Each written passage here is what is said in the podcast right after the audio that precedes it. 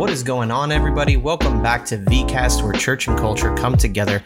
As always, if you haven't already liked or subscribed to this podcast, please do so. Give us a like, follow us, and uh, everything you do helps us to continue to reach people with the Word of God. So we love you guys. I hope you enjoy this podcast today. God bless you.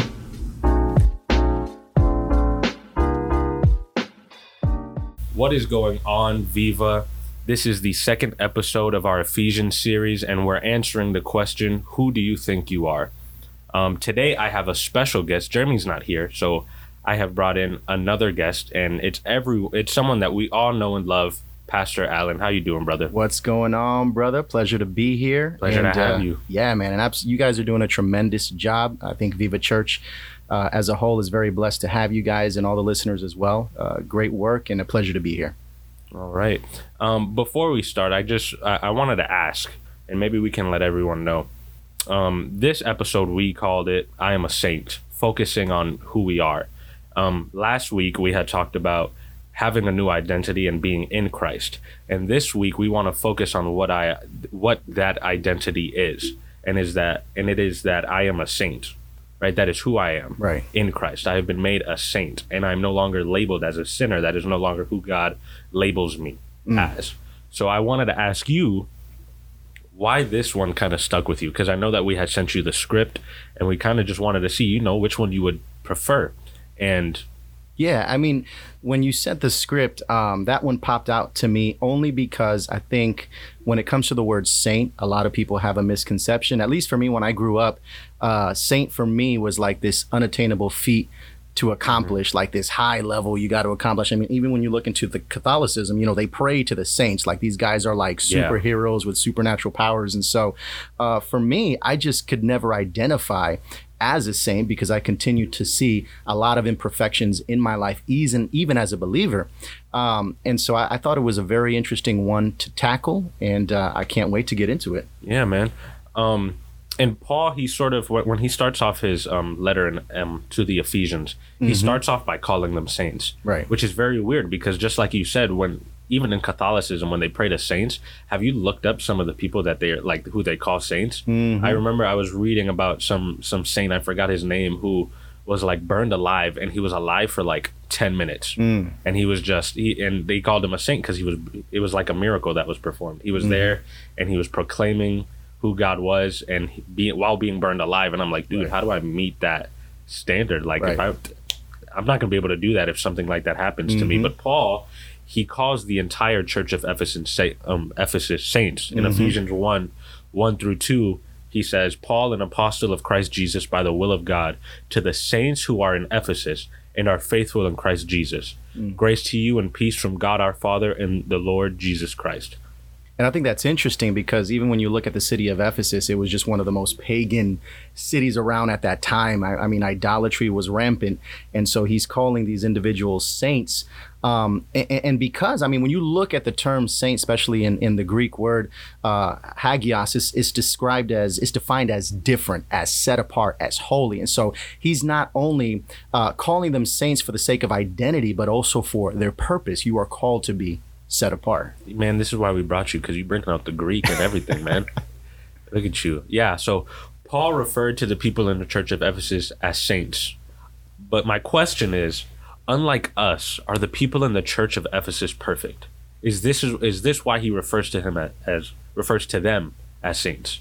Yeah. and i don't think that's the case at all Yeah, not at all. I mean, when you think of saint, uh, you kind of think of the little caricature of a, a person with this aura around their their Yeah, body, right? where they And have a the, the halo, their behind head. their head and they have that Oh, light You hear the heaven open up Yeah. and everything. Yeah, Um, exactly. but that's not the case with the people who he's talking to. Just like us, they are sinners in need of God and his grace. Right. However, regarding their identity, they have put their faith in Jesus and have been worthy to be called saints. right. The same is true with us today, right?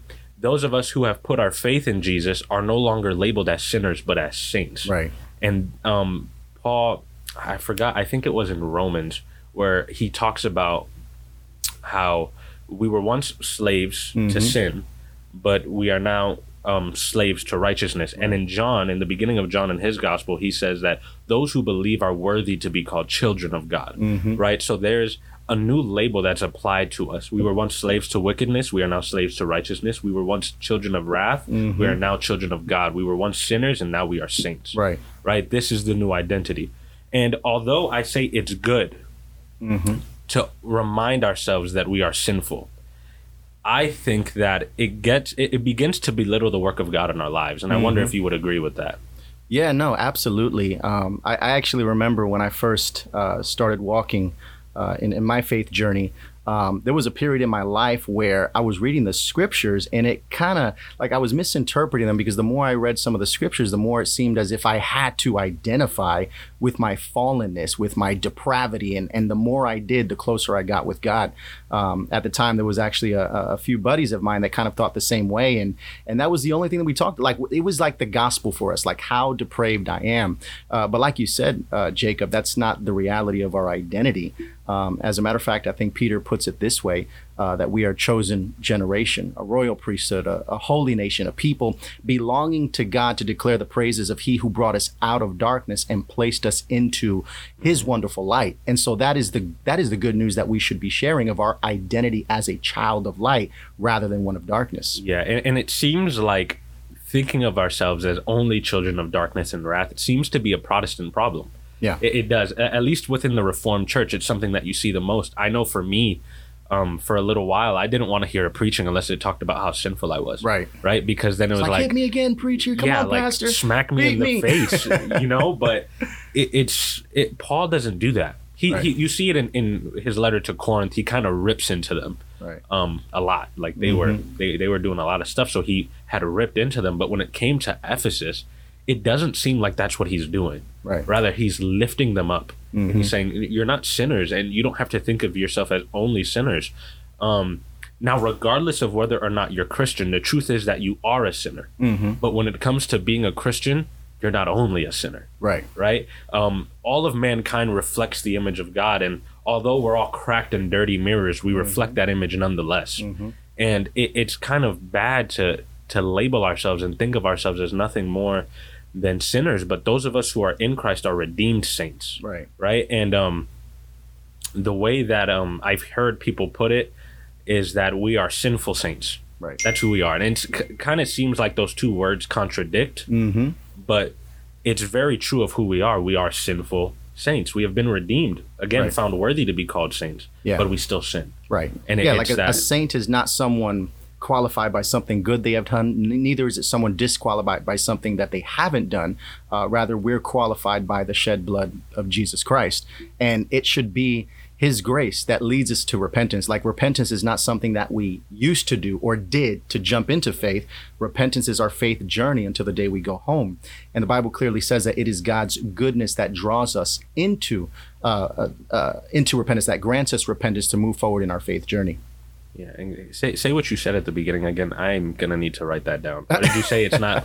Yeah, yeah. A saint is not someone qualified by something good they've done. Um, neither is it someone qualified by something wrong that they have done. Um, and typically, that's kind of where you find yourself at both ends of the spectrum. Like, I am a saint because of what I do, or um, I am a saint by what I don't do. And both are wrong perspectives of sainthood. Uh, sainthood is us being qualified by the shed blood of Jesus Christ, um, right? You've got that kind of passive righteousness working into us, the righteousness of Christ given into our account as we if we lived it, and then we have the active righteousness that flows from our own heart as we move forward in pro- progressive sanctification. Yeah, man, that is awesome. Um, so I think a healthy way that we should view ourselves is genu- genuinely new. Mm-hmm. However, we have we are not totally new. Right. right there there's the difference there it's that i've been made genuinely new and i'm Mm-hmm. a genuinely new person but i'm not totally new We- i know we- that I was going to mention that we had. Uh, I heard a preacher say it this way: "We've been saved, we are being saved, and then one day we'll be saved in all of its fullness." yeah i that was exactly where i was just about to go because i know we're that here, brother. Come on now. come on we're linking man it's the it's the chemistry but me and jeremy were actually having a conversation about um being saved Yes. and what that means right um we were talking about you know salvation can you lose it and stuff like that and that's a completely different conversation Mm. but one thing that i saw that at least jeremy had told me was that you can't lose something you haven't attained yet Right. right? So have I been saved? Not totally, but I am being saved. And I'm in the process of sanctification, justification, and glorification. Right. That's the process that I'm in right now. I'm being justified daily. I'm being sanctified daily. Um, so have I been made genuinely new? Yes. But until the end of this physical body, until this physical body reaches its end, I won't be made totally new yet. Right. Um, I'm still in the presence of sin and I still do sin. Right. Um, but that is a healthy way to look at ourselves. Not that we have been totally saved, Right. Right? Because then I think pride starts to creep in. It's like Right. I'm too good, man. You know what I mean? I can do anything. I won't lose this salvation. I won't lose any of this stuff. I'll Right. still be a saint. And it's like that's not true yet. Right. Um, you're in the process of being made a saint. You're a saint and you're saved, but you're just in the process Right. of it. So Paul, throughout his letter, talks about this process. Mm-hmm. He himself also went through this process, right? We are not perfect, but we are are not simply sinners. We are saints who sin, Right. and I think that Paul makes this clear because Paul is obviously someone that, as Christians, we sort of look up to. I Mm-hmm. mean, th- he wrote what like one third of the New Testament, and even in it, he says, "The things that I don't want to do, I do, Mm-hmm. and the things I do want to do, I don't do." So Paul himself says, even someone like me is still struggling with the process of being justified. and that is the i mean i don't want to say it's the purpose but you always wonder like okay like in salvation why did not god totally redeem all of us right he only redeems the inner person but we still have this body of flesh and the way i see it and the more i read the scriptures the more i see it's it's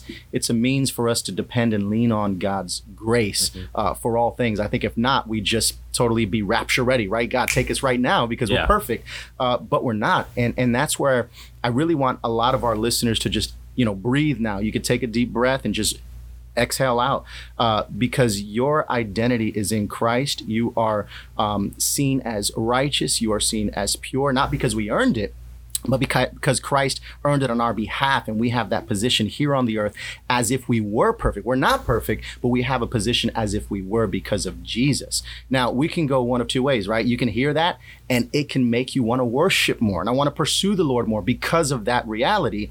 Or I can go the other direction and say, well, you know, if that's my position, then let me just fall into sin. Let me just do the things that I don't want to do because God is going to forgive me anyway. But uh, Jacob, I don't, I don't think God intends for us to walk that path, right? Yeah, definitely not. Yeah. Um, God is definitely wanting us to think of ourselves as genuinely new while also having in mind that I still am in the process of being made new. Right. Um, that's the importance, and that's what makes the gospel so much more beautiful, right? Mhm. I am a sinner, but because of the works of Jesus Christ, because of that free gift, Mm.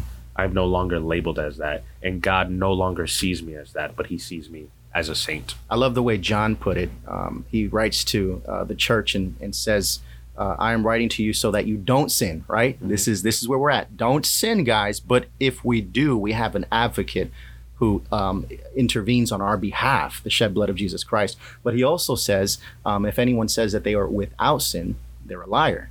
And that's the reality that we'll live in is that we're going to continue to struggle, uh, but we need to depend on the grace of God to continue to be sanctified. Amen. Thank you guys for tuning into our podcast. I hope that you enjoyed yourself. If you did, don't forget to give us a like, a follow, subscribe, comment, and share this podcast with as many people as you know so we can get the word of God out to everyone everywhere. We love you guys so much. Thank you for tuning in, and we'll see you guys on the next episode.